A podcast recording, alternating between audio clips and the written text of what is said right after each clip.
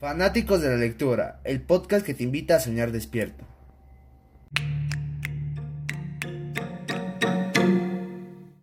Hola, buenos días. Nosotros somos Ingrid Yasnay y Josué Iván, dándoles la bienvenida a un episodio más de su podcast favorito, Fanáticos de la Lectura, el podcast que te invita a soñar despierto.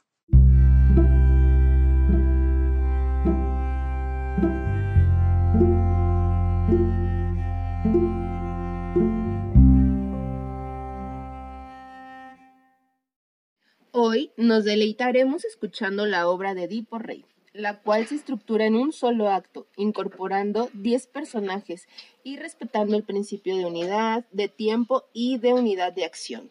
Aunque la obra contiene ocho episodios, todos estos se suceden y enlazan uno con el otro en una sola línea temporal. El relato comienza con la aglomeración del pueblo de Tebas, que exige una solución al problema de la peste. Tras consultar al oráculo, se comprende que el sufrimiento del pueblo es consecuencia de algo que ocurrió en el pasado y que todos ignoran, unos deliberadamente y otros por desconocimiento absoluto. Comenzamos.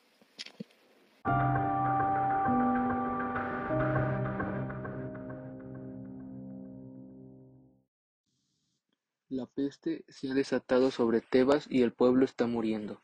En su desesperación, todos acuden al ágora para pedir la intervención del Edipo Rey, a fin de comprender la causa y remedio de tan terrible flagelo.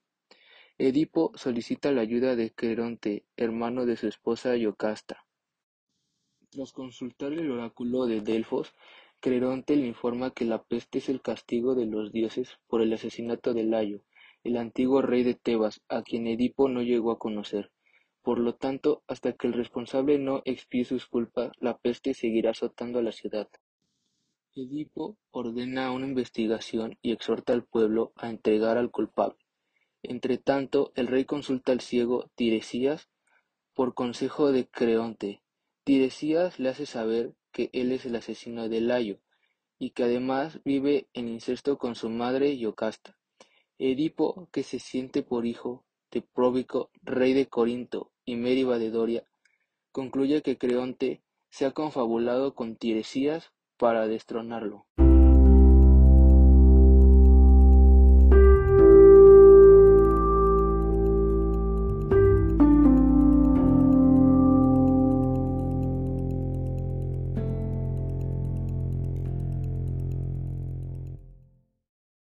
Creonte y Edipo discuten acaloradamente hasta que se hace presente Yocasta.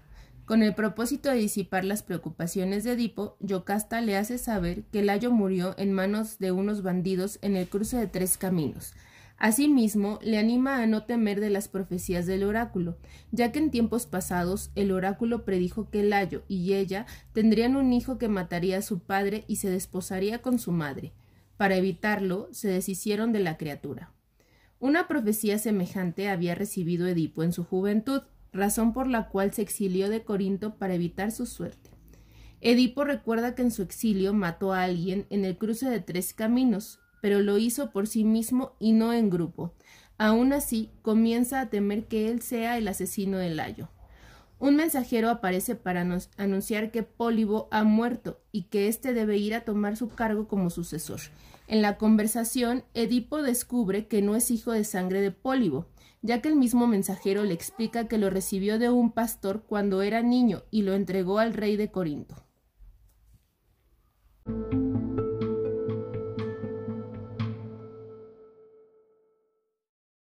Inmediatamente hacen comparecer al pastor, quien finalmente confiesa que ese niño se trataba del hijo de Layo, y que éste se lo había confiado para que lo matara. Sin embargo, tuvo piedad de la criatura y lo entregó al mensajero, confiado de que se lo llevaría lejos de ahí. Ante la terrible verdad, Yocasta se suicida. Edipo, consternado, decide romper sus ojos con los broches del vestido de Yocasta, de modo que cuando muera no pueda mirar a sus padres a los ojos en el Hades. Ciego, le pide a Creonte que lo exilie, de modo que Edipo se condena a vivir para siempre como un extranjero, desprovisto de todo poder, afecto y consideración. Fanáticos de la lectura, el podcast que te invita a soñar despierto.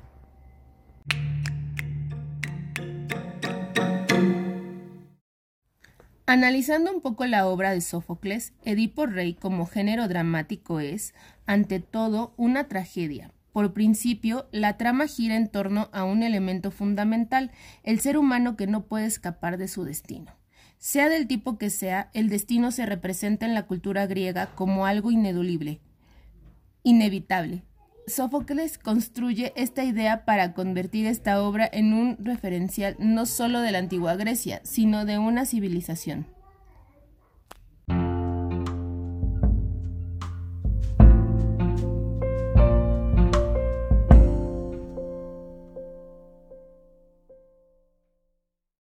Y es así como llegamos al fin de un episodio más de su podcast favorito, Fanáticos de la Lectura, el podcast que te invita a soñar despierto. Muchas gracias por acompañarnos. Hasta la próxima.